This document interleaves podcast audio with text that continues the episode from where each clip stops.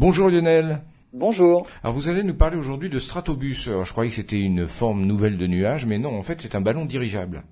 Exactement, en fait, à mi-chemin entre un drone et un satellite. Ah, il y a un chaînon manquant avec le stratobus. En fait, un stratobus, il pourrait rester un an en vol stationnaire dans la stratosphère. Ce dirigeable pourra évoluer à 20 km d'altitude.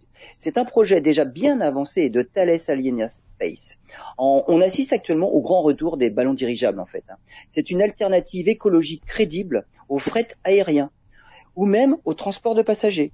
Le Stratopus de Thales vise, lui, le marché actuellement détenu par les satellites dans le domaine de l'observation, des télécommunications ou pour la recherche scientifique autour d'une zone précise. Le Stratobus est capable d'envoyer une charge de 250 kg à 20 km d'altitude dans la stratosphère. Thales est très en avance sur tous ses éventuels concurrents dans ce domaine. Les premiers essais datent déjà de 2021 depuis Kiruna en Suède. C'était une démonstration même réussie.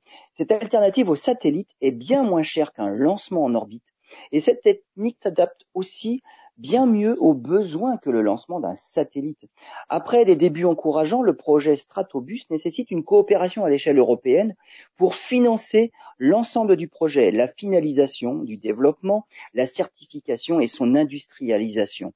Et une campagne de vol est prévue pour 2024 2025 avec une mise en service du Stratobus en 2028.